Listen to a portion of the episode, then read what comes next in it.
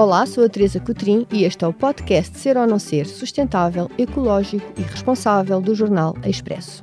Hoje temos um convidado que já foi secretário de Estado das Florestas e do Desenvolvimento Rural de dois mil e treze a dois mil e catorze. Atualmente é professor universitário e produz arroz. Olá, bem-vindo Francisco e obrigada por ter aceito o nosso convite. Olá, Comigo. muito obrigado. Comigo tem ainda o nosso convidado residente, Frederico Fezas Vital, diretor executivo do Union Social Innovation Center da Católica, que todas as semanas nos ajudará com os comentários e sugestões. Olá, Frederico, bem-vindo. Bom dia, Teresa. Francisco Gomes da Silva é doutorado em Engenharia Agronómica no Instituto Superior de Agronomia da Universidade Técnica de Lisboa, onde tem sido docente de várias disciplinas na área da economia e gestão. Além da atividade docente, foi assessor do gabinete da Ministra da Agricultura, do Mar, do Ambiente e Ordenamento do Território. Coordenador de projetos da AgroGES, Sociedade de Estudos e Projetos, administrador da AgroMais Plus e diretor agrícola da D A I, Sociedade de Desenvolvimento Agroindustrial. Foi secretário de Estado das Florestas e é membro do Conselho de Gestão da Casa Agrícola da Quinta da Foz e administrador da Sociedade Agrícola do FAIEL. Sustentabilidade. Tanto numa só palavra. Queremos defender os direitos humanos? Acabar com todas as formas de pobreza? Lutar pela igualdade e pela diversidade? Queremos ter educação de qualidade, saúde e bem-estar? Ajudar a restaurar a natureza? Ter planeta, ter paz, ter prosperidade, ter futuro, não é o que queremos todos? Junte-se ao Banco Montepio na sustentabilidade, um caminho que começou muito antes da sustentabilidade ser e que nunca está terminado. Que precisa de si, de nós, de todas as pessoas, agora. Vamos? Somos Sustentabilidade. Banco Montepio. Valores que crescem consigo. Caixa Económica Montepio Geral. Caixa Económica Bancária S A designada por Banco Montepio, registado junto do Banco de Portugal com o número trinta e seis. Vamos começar aqui com, com a P A C. A Europa, com Portugal incluído, está a ferro e fogo no que concerne à política agrícola comum. Greves em vários países, França, uh, Itália, Alemanha, Espanha, Grécia, Portugal. Qual é que é, na sua opinião, o caminho que a agricultura europeia e também a portuguesa deveria seguir? Bom dia, antes de mais, muito obrigado pelo convite por estar aqui, é um gosto. Um, eu, eu acho que, fundamentalmente, a Europa tem que tentar uh, focar-se e cada um dos países, porque isto da Europa não é propriamente uma entidade abstrata, não é? São, é o conjunto de países que fazem esta Europa, tem que tentar focar muito o que é que pretendem da agricultura. Porque isso tem sido, do meu ponto de vista, hum, essa falta de foco tem provocado alguns desajustamentos e algumas contradições Na, na própria política agrícola que é dirigida uh, aos agricultores enquanto agentes económicos e agentes gestores do território um, e, portanto, com indicações e sinais que nem sempre uh, orientam no mesmo, no mesmo sentido. Explico de forma muito breve. Uh, tradicionalmente a agricultura uh, era apenas, e o apenas entre aspas, uma atividade destinada a produzir alimentos, que são essenciais, até ver, uh, para a sobrevivência e a, e a vivência da, uh, da humanidade. A partir de determinada altura, uh, esta necessidade foi muito premente na Europa, no pós-guerra, devido à fome uh, gerada. Portanto, a fome era, alastrou na Europa, era um flagelo de que, felizmente, não temos hoje uh, memória uh, viva. E, portanto, esta política agrícola foi inicialmente construída com esse propósito. Na prática, produzir alimentos suficientes e sustentar o rendimento dos agricultores para que eles pudessem produzir os alimentos. Portanto, é esta a origem da P A C. Com o passar do tempo, a sociedade foi evoluindo, a fome na Europa felizmente foi debelada, infelizmente existe ainda fome na Europa, mas é um problema muito mais social, não é uma questão de falta de, de alimentos, e outras exigências foram sendo colocadas pela sociedade àquelas pessoas que estão a ocupar o território, que são fundamentalmente os agricultores e os produtores florestais. É quem ocupa uh, o nosso território fora das grandes cidades e das malhas urbanas. E essas exigências têm muito a ver com a preocupação com a preservação de determinados recursos que se percebeu que eram mais escassos do que aquilo que se calhar se imaginava, ou porque nunca se tinha pensado no assunto, e por alguma degradação de alguns outros recursos. Aquilo que está hoje mais em cima da mesa, eh, e bem, eh, são as questões mais ligadas à degradação dos solos que ocorreram, embora, na minha opinião e daquilo que conheço, Uh, nomeadamente no que se diz respeito ao território nacional, essa degradação é pontual. Nós não, não temos, felizmente, em Portugal, uma situação generalizada de degradação dos solos. Em todo caso, são preocupações adicionais. O que é que aconteceu na Europa? Uh, Foram, uh, a Europa reage muito, as, as instituições europeias, a Comissão, o Conselho uh, e os funcionários reagem muito aos apelos da sociedade.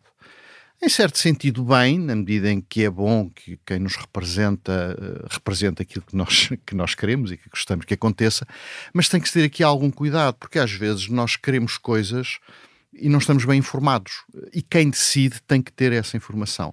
E portanto, uh, a P A C começou um processo já no início do ano de, dos anos dois mil, na Agenda dois mil, na Grande Reforma dois mil e três, um processo de, eu não digo de inversão, mas quase, que foi deixar de se preocupar tanto com a função de produção de alimentos e, portanto, começou a retirar alguns tipos de apoio a essa função que os agricultores uh, desempenhavam e passou a orientar uma parte das ajudas para as questões mais ambientais, logo ali nos, nos, nos primeiros anos da, da década de dois mil, e mais modernamente, se quiser, para as questões climáticas, que estão, obviamente, muito ligadas às, às preocupações ambientais.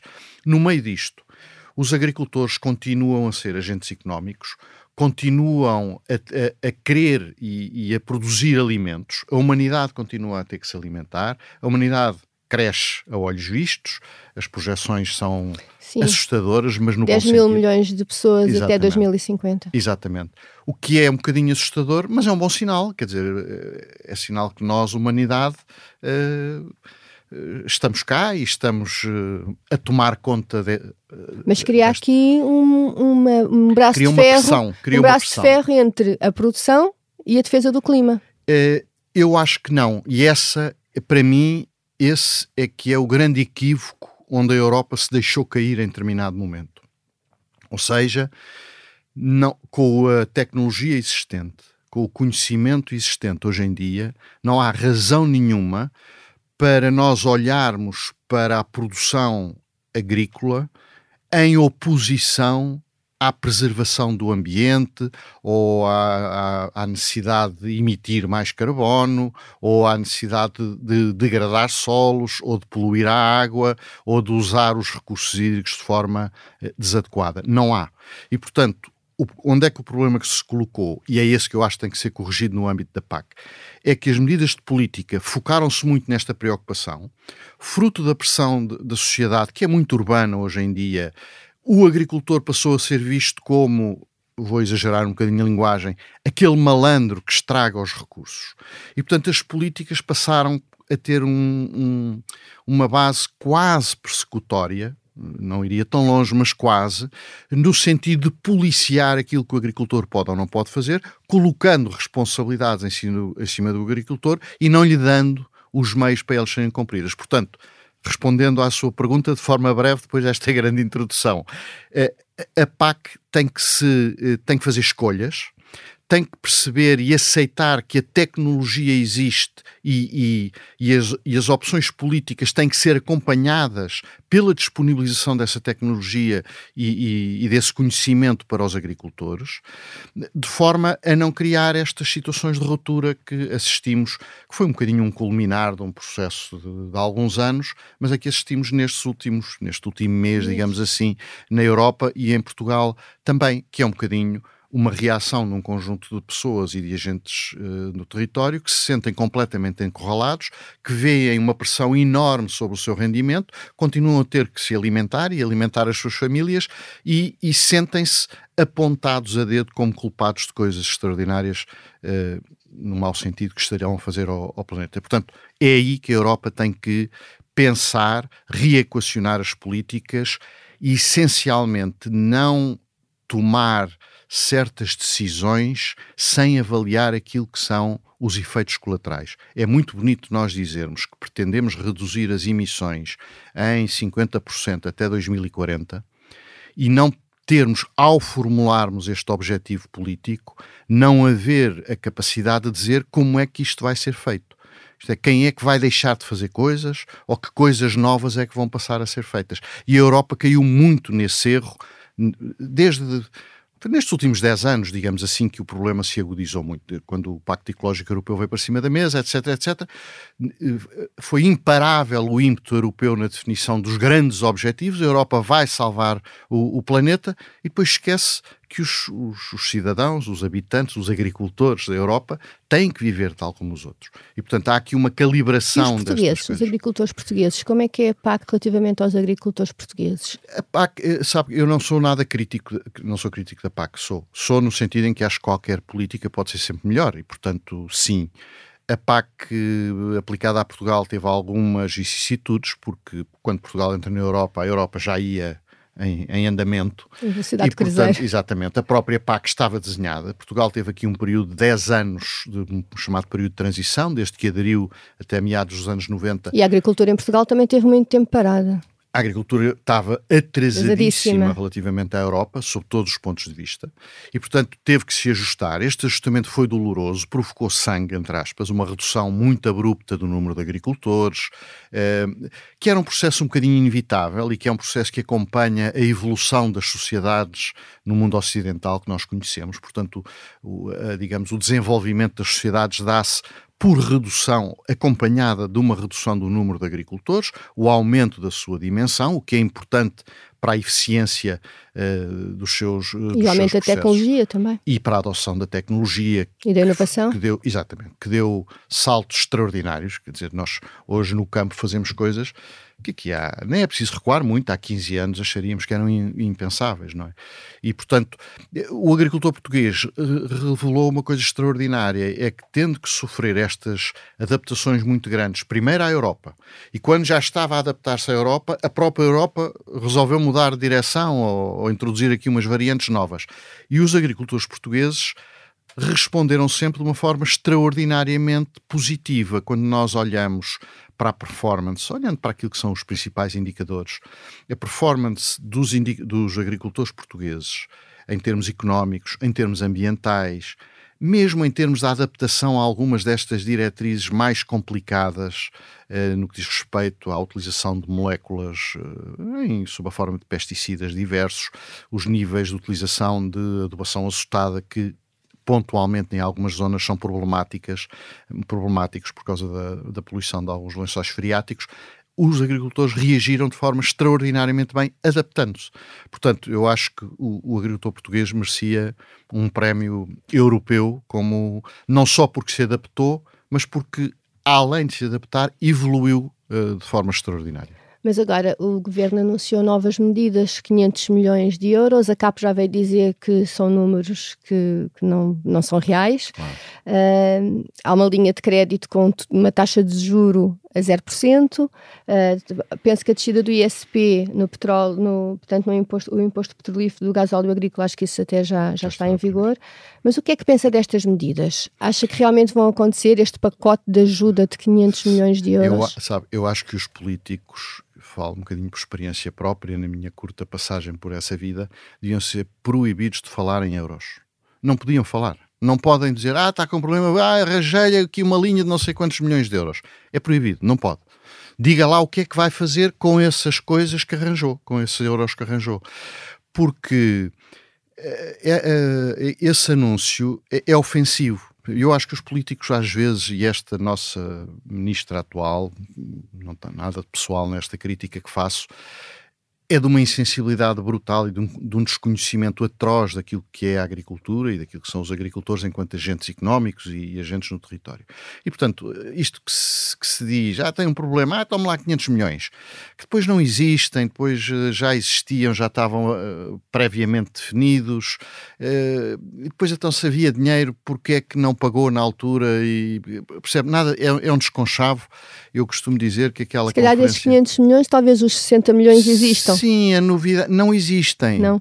Não, existe a intenção que agora tem que ser previamente autorizada por Bruxelas, porque é uma ajuda de Estado que não pode ser dada porque corre o risco de distorcer o mercado e, portanto, nem essa está garantida. Eu, eu costumo dizer que aquela conferência de imprensa ao lado do Ministro das Finanças, com o derramar dos quinhentos milhões, é deitar álcool em cima de uma ferida. E foi mais a conferência de imprensa do que outra coisa qualquer que provocou a ira dos agricultores em Portugal, que ainda não estavam na rua, estavam apenas descontentes, e aquilo foi ofensivo. As pessoas sentem-se, desculpe, estão-nos a tratar como parvos que nós não somos, e portanto reagiram como reagiram. Francisco, nesta dicotomia entre o imperativo da sustentabilidade e a necessidade de garantir uma, uma segurança alimentar e a subsistência dos agricultores, um, eu li um artigo seu já em dois mil e vinte na Agroportal, na qual afirmava que uh, não acreditava que a forma como a sociedade portuguesa olha para a agricultura no pós-pandemia fosse ser alterada. Hum. Um, eu tenho uma pergunta em relação a isto um, e depois outra a seguir, mas vamos primeiro à primeira. Qual é que é a real importância para o setor de haver uma sociedade realmente consciente daquilo que é a agricultura e a vida dos agricultores? Qual é a teoria da mudança? É a teoria, quais são os passos que vão desde um maior conhecimento e consciência até uma melhor situação para os agricultores? É assim, eu, não, eu pessoalmente não atribuo muita importância à forma como a sociedade olha para os agricultores. E, e, e quando digo isto, coloco-me na pele do agricultor que também sou.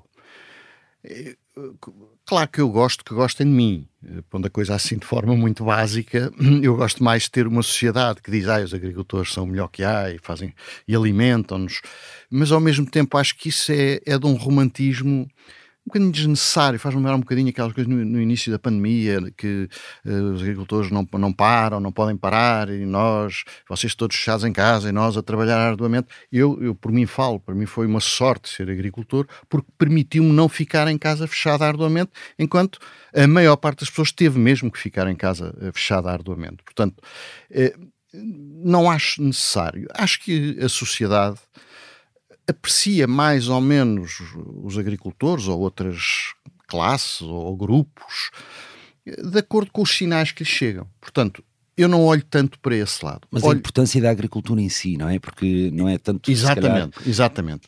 Aquilo que eu acho importante é que do lado dos agricultores e das suas associações, das estruturas que os representam, tem que haver cada vez mais uma preocupação de transmitir de forma... Não, não assintosa, isto é, não por oposição a quem vive numa cidade ou a quem desconhece a agricultura, porque é o facto, a maior parte das pessoas hoje não faz ideia o que é a agricultura, não sei se tem que saber ou não, mas não, não sabe. A nossa preocupação deve ser comunicar de forma o mais simples possível e o mais clara possível aquilo que fazemos, porque é que fazemos. Quando nos dizem, ah, mas uh, está a gastar água indevidamente, explicarmos que não, se não o estamos a fazer, e portanto, porque esta uh, explicação, se for tentada do nosso lado, obriga-nos também a estar mais certos de que as práticas que vamos usando na, nas nossas tecnologias são de facto as mais adequadas. Portanto, eu acho interessante haver algum alarme social que desperta os agricultores para a importância de algumas destas coisas. Falo por mim, que na minha faceta de agricultor, nos últimos anos, comecei a adotar algumas abordagens, algumas tecnologias que se calhar não teria feito se algum alarme social não me tivesse alertado. E não teria feito porquê? Porque para mim, sendo técnico do setor, sendo... Uh, às vezes nós entretemos-nos muito com aquilo que já fazemos e estamos a fazer o melhor possível e, portanto, passam despercebidas algumas coisas. Portanto, o alarme é interessante na medida em que nos desperta. Do nosso lado, aquilo que devemos fazer é, em cada momento, conseguirmos explicar e termos gente à frente dos microfones, ou seja, conseguirmos que uh, do norte ao sul, da agricultura de pequena dimensão até à de maior dimensão, da mais intensiva no uso da água à menos intensiva, ou do solo, que, haja, que existam protagonistas, não pelo protagonismo em si, mas que tenham acesso à sociedade para explicar aquilo que fazem. Francisco, dentro dessa lógica de, da necessidade de ter uma comunicação mais eficiente por parte dos agricultores e de quem trabalha no setor, da qual já falava neste tal artigo que eu mencionei em dois mil e vinte, um, acredita que esta atual forma de comunicação via protestos que, que, enfim, que afetam a vida das pessoas no seu dia-a-dia, nos centros urbanos, como diz, e que são aquelas que eu penso que os agricultores devem, pelo menos, tentar chegar de uma forma mais claro. eficaz, acredita que esta é a melhor forma de comunicar? Em primeiro lugar, acho que a perturbação da vida das pessoas deve sempre evitar-se. É um princípio uh, genérico que eu tenho, isto é, eu devo evitar perturbá-lo Uh, assim uh, só porque quero dizer uma coisa. Agora, há momentos e momentos, e a questão aqui que se coloca é, chegou-se a um momento em que da parte dos agricultores, sem estruturas por detrás, e eu sei do que falo, no sentido em que como agricultor estive envolvido no ponto de vista de comunicação na minha zona eh, com, com o protesto que existiu, e portanto conheço as pessoas, sei que não havia estruturas por detrás, quando se diz que havia manipulações de estruturas de extrema-direita, ou... não é verdade. Não quer dizer que alguns não sejam, não quer dizer que não haja aproveitamentos, isso, isso acontece sempre. A, a situação chegou a um ponto em que eh, foi inevitável. O que é que eu acho que foi extraordinariamente importante é que esses, estas manifestações ocorreram ali essencialmente em dois dias, embora ainda haja aqui, aqui ou ali focos dispersos que se mantêm, mas, enfim, com menos perturbação para a vida das pessoas. Aconteceu em dois dias, não havia pessoas por detrás que pudessem dizer, olhem, meus amigos, acabou. E ao fim de dois dias os agricultores perceberam que estava na hora de uh, recuarem, porque tinham conseguido fazer-se ouvir pela sociedade, recuaram, uh, e essencialmente durante estes dois dias não houve incidentes. Quando nós olhamos para manifestações idênticas na Bélgica, em França, na Alemanha, e com aquilo que aconteceu de perturbação efetiva, eu diria que uma fila ou, ou a impossibilidade de circular numa autoestrada durante um dia foi um mal menor e revela alguma civilidade ou um traço cultural, né? Exatamente, um traço cultural que é muito nosso, que não gostamos muito de arreliar o parceiro e perturbar a vida do parceiro. E, portanto, isso também nestas manifestações foi evidente. Agora, foi interessante porque os agricultores, sem ser de forma coordenada, conseguiram evidenciar uma capacidade de mobilização que alertou os decisores políticos. E eu acho que isto representou, de alguma forma, um ponto de viragem na forma como os agricultores, enquanto classe, vamos e dizer assim. E também alguma União Europeia, não é? No e, claro, e a nível europeu. E a nível eu europeu também, também é e, e aliás nota-se no conjunto de decisões imediatas que foram tomadas pela, pela senhora Presidente da Comissão Europeia, suspender algumas medidas, atenção, não as anulou, não as retirou, suspendeu e... a redução de, de cinquenta por cento, exato, a fixação de metas para as emissões de carbono na agricultura. Exato. Uh, Mas aqui houve... também há aqui sempre uma, como nós falávamos ontem, há aqui um zero oitenta, não é? É, é um bocadinho, mas sabe porquê?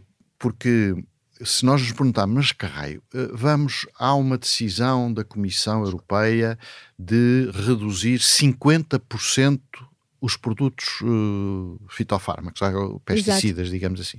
Mas porquê cinquenta por cento? É um número mágico? E não é. É cinquenta por cento porque é um número que calha bem. Então, e qual é o impacto disso? Uh, se aquela redução de cinquenta por cento for à avante, tucur, há uma série de produtos que deixam de se produzir na Europa.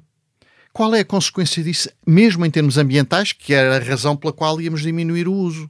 Qual é a consequência que isso tem em termos ambientais? Vamos deixar de consumir na Europa? Não vamos. Não, vamos comprar outros países. Vamos buscá-lo a outros países. E temos logo um problema de pegada uh, aumentada, porque lá vem da América também, do Sul. Também, a nível de produção, quase, porque na Europa temos umas regras completamente e, diferentes. Exatamente. E, portanto, uma coisa que é teoricamente benéfica na cabeça de alguns, quer dizer, reduzimos a aplicação de pesticidas, pode ter como consequência o aumento em termos globais, da utilização desses mesmos pesticidas. Portanto, esta, quando se fixam, eu dou-lhe um outro exemplo. Portugal aderiu a um, um pledge, a um desafio europeu que visa reduzir em cerca de trinta por cento as emissões de metano até dois mil e trinta, se não me engano. O metano porque é um gás particularmente mais impactante no efeito estufa do que o próprio C O dois. Portanto, cada, cada tonelada de metano vale muito mais do que uma tonelada de C O dois. Uh, e aderiu a isto. Isto é, subscreveu. Sim, senhor, nós comprometemos em Portugal a reduzir trinta por cento das emissões de metano. E a gente me pergunta, mas sabem o que é que isso significa? Que atividades é que vão ter que suspen- ser suspensas? E, e, e é muito simples. Quando olhamos para as contas, só havia uma forma de o fazer. Era daqui até dois mil e trinta. E dois mil e trinta é amanhã. Acabar com vinte ou trinta por cento do efetivo pecuário em Portugal. E, e, e o que é que isso significa depois no território, nas pessoas? Isso, isso, não havendo estes animais, as pastagens permanentes deixam de ser geridas. As pastagens permanentes são uma fonte de sumidor de carbono muito importante no solo. Portanto, se eu deixo de gerir estas pastagens, quer dizer, reduzo o metano, mas depois reduzo também o sequestro de C O dois. Portanto, o problema destas oscilações é tomar grandes decisões que ficam muito bem nas páginas dos jornais e, essencialmente, são muito apelativas para o voto, e o voto está nas cidades. E, portanto, eu não tenho dúvida nenhuma que se eu não conhecer estas coisas e me disserem há aqui uma coisa que promete reduzir cinquenta por cento as moléculas que fazem mal, ah, ótimo, eu voto nesses. O problema é que isso depois não é medido, as consequências não são pesadas, e depois há um tipo de efervescência desta que os agricultores eh, protagonizaram, e que só há uma coisa a fazer, suspendemos. Claro que a suspensão pura e simples também não tem um grande sentido, não é? Portanto, o que é preciso, e vale à verdade, foi isso que a, que a senhora Ursula von der Leyen uh, disse, foi, vamos suspender para ouvir os argumentos que estão a ser colocados em cima da mesa por parte dos agricultores e percebermos qual é o caminho que temos que percorrer para sermos sustentáveis nestes objetivos. E é isso que eu acho que, é, que a Europa tem mesmo que fazer. A Europa e Portugal. Portugal. Porque os decisores na Europa são, somos nós, não? Pegando ainda aqui na sua veia de produtor de arroz, sente na pele alguma destas agru- agruras da profissão, não é? Nomeadamente, se calhar, na água. Uh, portanto, lendo um dos seus artigos de opinião de que a sociedade devia ter a noção de que a alimentação e já agora o papel higiênico não nascem nas prateleiras do supermercado e não são um dado adquirido. Exatamente. Isso tem a ver com duas, duas veias minhas. Uma é o arroz, a outra é a floresta. A parte do papel higiênico tem muito a ver com, com Já a floresta, floresta. E, com, e com os ódios de estimação que Portugal consegue arranjar, pelas mesmas razões que falávamos há bocadinho, do tipo de decisões que se tomam. Mas no arroz, no arroz é, é, é que simboliza, é um, é um produto alimentar.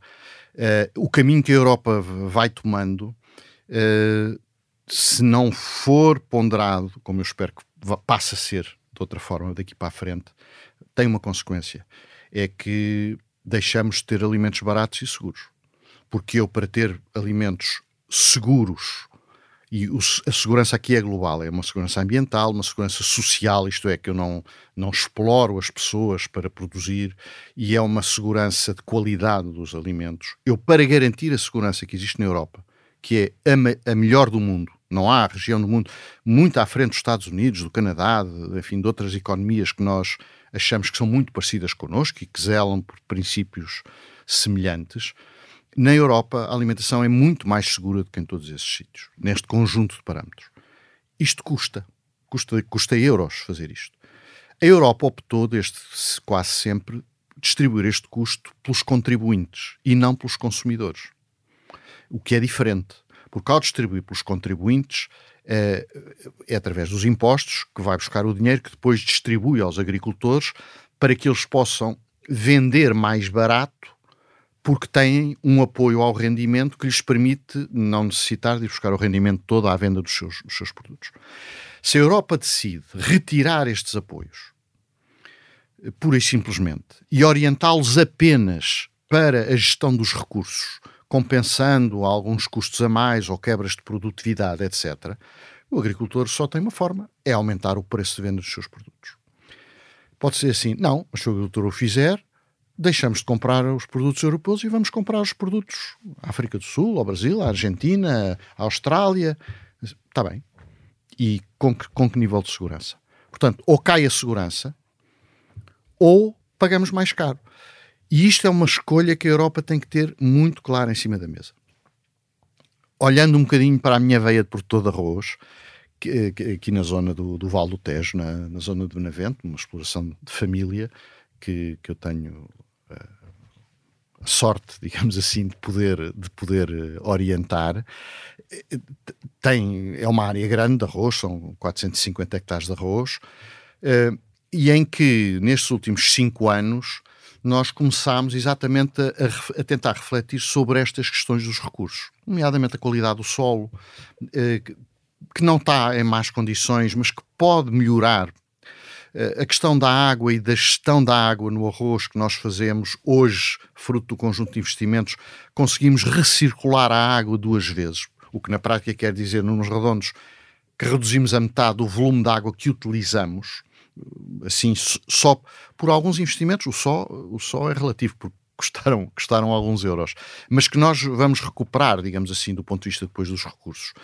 E, essencialmente, nesta fase mais recente, através de um protocolo que fizemos com a Faculdade de Ciências, com a professora Cristina Cruz, que é uma professora que tem trabalhado sempre ao longo da vida um, académica e de investigação, as questões do solo, e nós pedimos-lhe, ouça, diga-nos, muito ligado ao, ao microbioma, portanto, aos micro-organismos do solo, diga-nos lá o que é que nós podemos fazer diferente aqui nesta exploração para pormos os, para regenerarmos o mais possível as qualidades do solo e que esse solo reverta a nosso favor em mais quilos de arroz, porque eu preciso de mais quilos de arroz. Se eu não tiver mais quilos de arroz, uh, por um lado despedem-me, o que é aborrecido, e por outro fechamos a porta e, portanto, deixamos de produzir.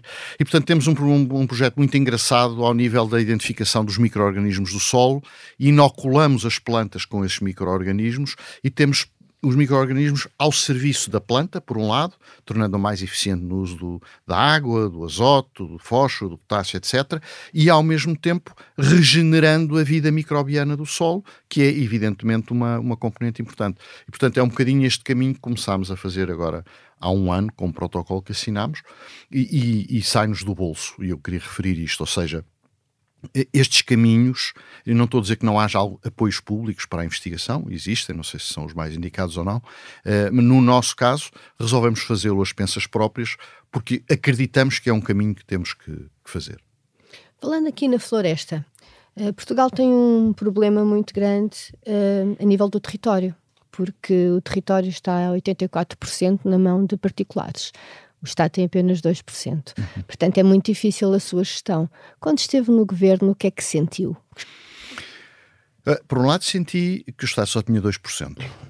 E, e portanto, e, mas das duas uma. Ou, vou passar aqui por cima do se é bom ou mau a propriedade em Portugal ser privada, ou se devia ser mais do Estado ou não.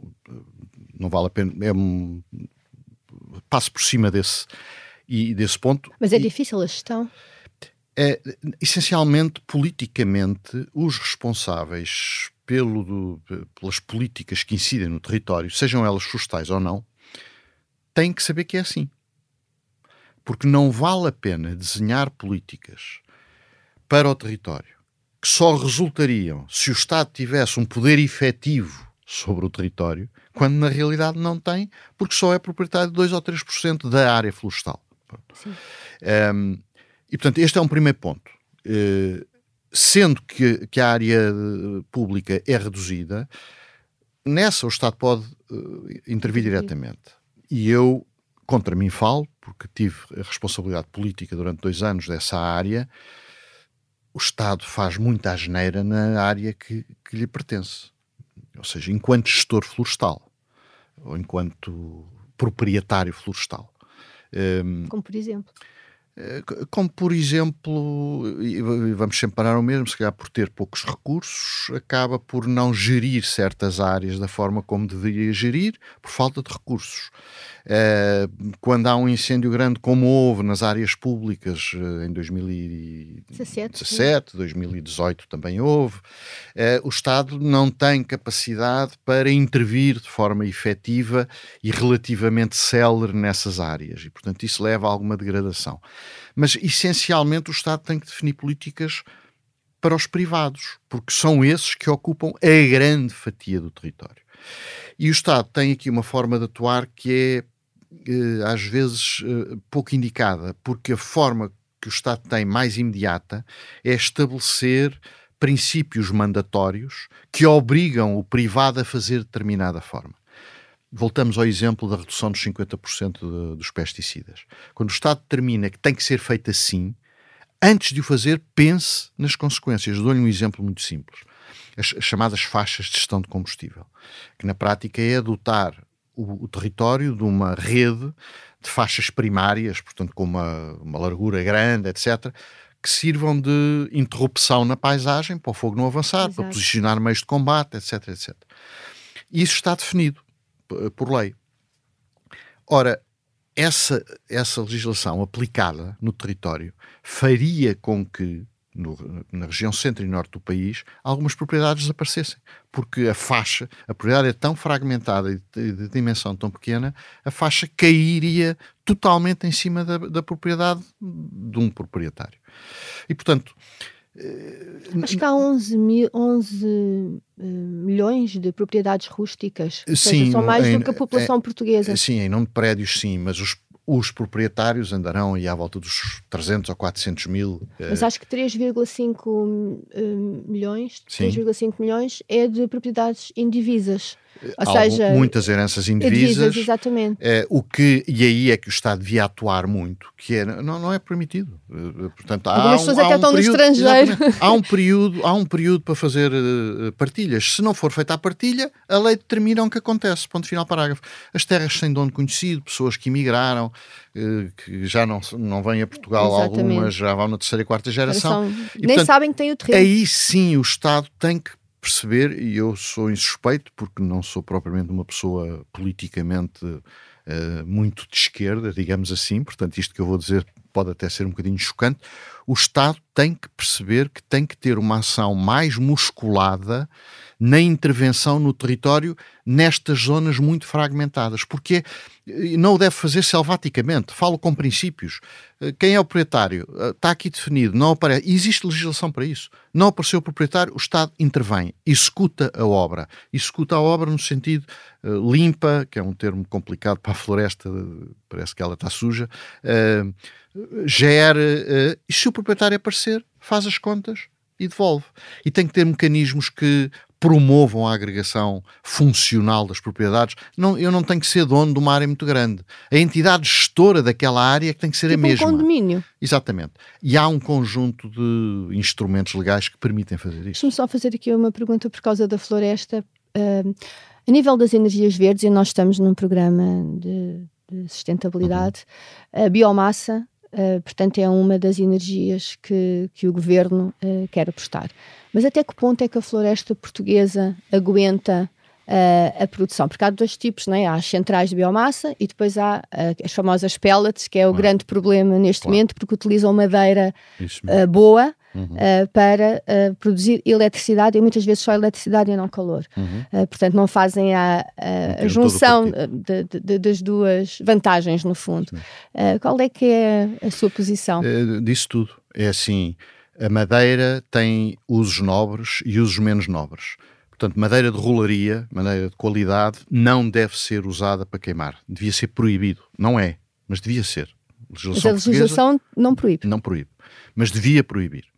E não por aí. Porquê? Porque há um lobby muito grande por parte das pellets que, eh, genericamente falando, e estão a fazer o que lhes compete, são agentes económicos, estão a lutar por aquilo que é o seu interesse. Mas o Estado deveria dizer que madeira com estas características não pode ser usada, nem para fazer pellets, nem para queimar. E o problema é que as pellets são vendidas mais para o Reino Unido, sim, Dinamarca, e, Espanha, e, nem e, sequer é para produzir isso, cá em Portugal. Não, e com, e com a guerra na Ucrânia, enfim, os países do norte da Europa consomem muita, muita madeira, pellets, para aquecimento, por exemplo, aquecimentos comunitários, etcétera. E, portanto, cortou-se uma origem importante de madeira para a Europa, que era a Ucrânia, a Bielorrússia, a Rússia, etcétera. E, portanto, maior pressão existiu. E, portanto, essa madeira não deve ser usada. Porquê? Porque tem usos mais nobres. Mobiliário, construção, papel, já vimos ao papel higiênico, painéis, etcétera. Outra coisa é a chamada biomassa residual, ou seja, se nós fazemos uso da floresta para construir esta mobília à volta da qual estamos sentados, ou uma casa, ou uh, produzir papel, há sobrantes. Esses sobrantes tem duas alternativas. Ou os deixamos no solo, e isto, em teoria, tem um, um efeito interessante, matéria porque orgânica. Aumenta a matéria orgânica, teor de carbono e, portanto, sequestro, ou os removemos. Qual é a questão em Portugal? É que nós temos um clima mediterrâneo e que há, em certas circunstâncias, um risco enorme ao deixarmos estes sobrantes no terreno. Porquê? Porque aumentamos brutalmente a carga combustível mais perigosa, que é de pequena dimensão, portanto, que, é, que resultou dos cortes, rechegas, etcétera. Portanto, aquilo fica ali pronto a arder e, portanto, por uma questão de gestão do risco de incêndio, é incentivada a remoção dessa biomassa e um uso interessante para isso é queimá-la. Porquê? Porque evitamos o uso de energias fósseis e esta biomassa é renovável. Se eu plantar mais árvores, eu torno a ter biomassa. Francisco, falámos aqui muito da, do papel da União Europeia em todas estas questões, uh, mas de facto a regulamentação a nível europeu só se efetiva nesta simbiose, nesta síntese entre aquilo que é o papel da União Europeia e o papel dos Estados. E acerca do papel do Estado português, nós tivemos aqui uma convidada neste tema das florestas há pouco tempo, que dizia que o Estado português usava a questão das florestas como uma arma ideológica e como uma arma política. Concorda com esta afirmação? Eu eh, concordo que a floresta tem sido usada como arma de arremesso político. E isso tem prejudicado enormemente a floresta, como um bem, um bem público, digamos assim, que emite oxigênio, absorve C O dois, permite gerir a água, protege o solo, é, promove biodiversidade, amenidades paisagísticas para podermos passear, etcétera. Portanto, como um bem tem sido prejudicado e tem sido muito prejudicada a atividade económica de base florestal, o que é inaceitável.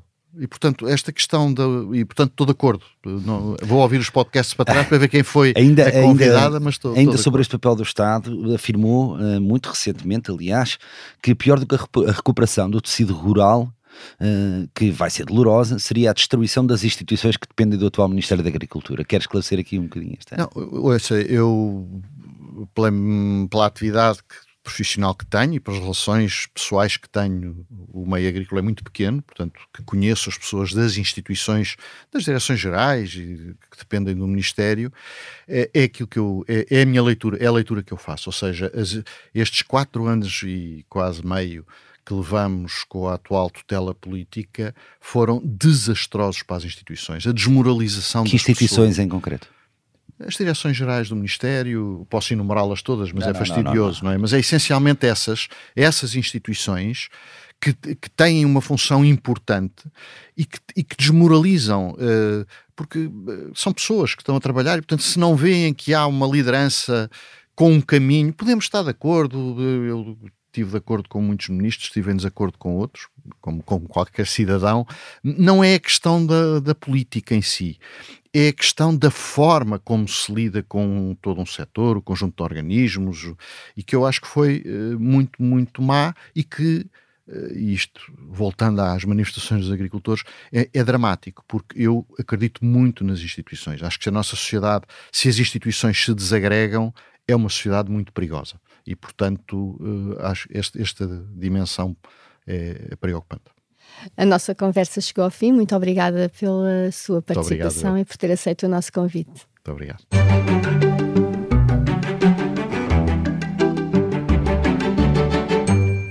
Frederico, qual é a rubrica desta semana? Olha, esta semana eu queria falar de uma diretiva que entrou em vigor um, no dia seis de fevereiro, que foi adotada pelo Parlamento Europeu de dezassete de janeiro, e que, cujo título original é The Directive on Empowering Consumers for the Green Transition through Better Protection Against Unfair Practices and Better Information. Esta diretiva estabelece, no fundo, um conjunto de normas que visam permitir que as escolhas dos consumidores possam ser feitas com base em mais e melhor informação para contribuir para a alteração de padrões de consumo mais sustentáveis.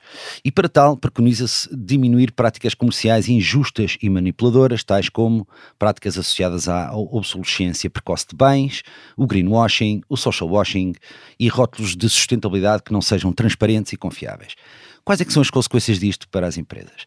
Isto é uma avaliação que deve ser feita com mais detalhe e uma, depois de uma aturada análise da diretiva, mas posso dar aqui um exemplo. Por exemplo, de acordo com esta diretiva, irá deixar de ser possível que as empresas façam declarações de compromissos genéricas do tipo seremos neutros em emissões de carbono até dois mil e trinta, sem que os compromissos assumidos sejam claros, objetivos, verificáveis e publicamente disponibilizados, sem que as metas sejam acompanhadas de um plano de ação detalhado e realista, e falámos aqui da necessidade, com o nosso convidado, de haver planos de ação e não apenas uh, a declaração de objetivos ambiciosos, e ambos, os compromissos assumidos e este plano de implementação, devem ser monitorizados por entidades independentes que devem publicar os seus relatórios. Acredito que muitas destas medidas possam causar algum desconforto adicional e resistência por parte das empresas, não só por alguma carga adicional burocrática que isto pode implicar, mas também pela necessidade de uma maior articulação entre os departamentos da, das organizações empresariais, uh, em sobretudo aqui as áreas de comunicação das empresas, que deverão começar a ser especialmente cuidadosas com a forma como se apropriam de alguns chavões da sustentabilidade, como amigo do ambiente, marca verde, marca ao negócio sustentável ou simplesmente a palavra degradável. Podemos questionar-nos se estas alterações uh, sugeridas por estas medidas serão o suficiente para provocar uma alteração significativa de comportamentos. A verdade é que na azáfama do dia, a maior parte de nós não tem nem tempo nem disponibilidade mental para olhar para as etiquetas e rótulos, quanto mais analisar relatórios de especialistas. Mas na realidade isto é uma falsa questão.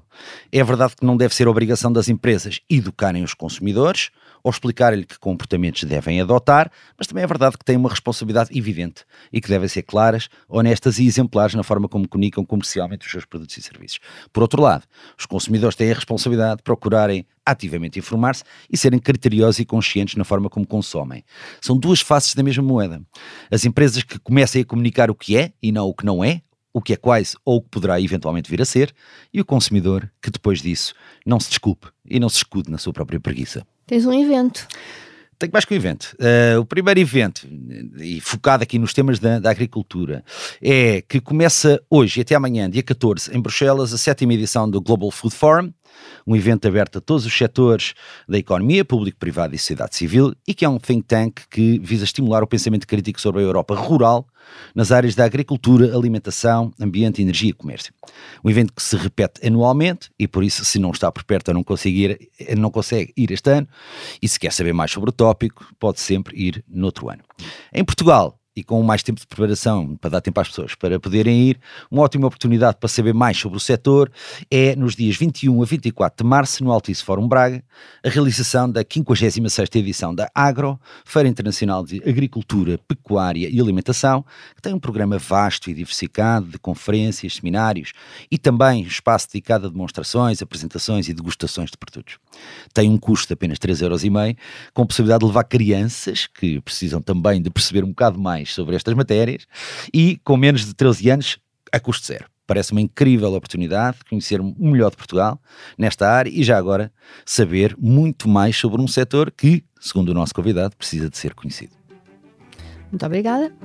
Na próxima semana voltamos com um novo convidado, com mais histórias inspiradoras e a análise do Frederico Fezas Vital. Eu sou a Teresa Coutrin, a sonoplastia esteve a cargo de Salomé Rita e João Ribeiro e a coordenação é de Joana Beleza. Pode ouvir-nos em qualquer plataforma de podcast e também no site do Expresso. Até lá, já sabe, ser ou não ser sustentável é uma decisão sua, porque não basta parecer, é preciso ser.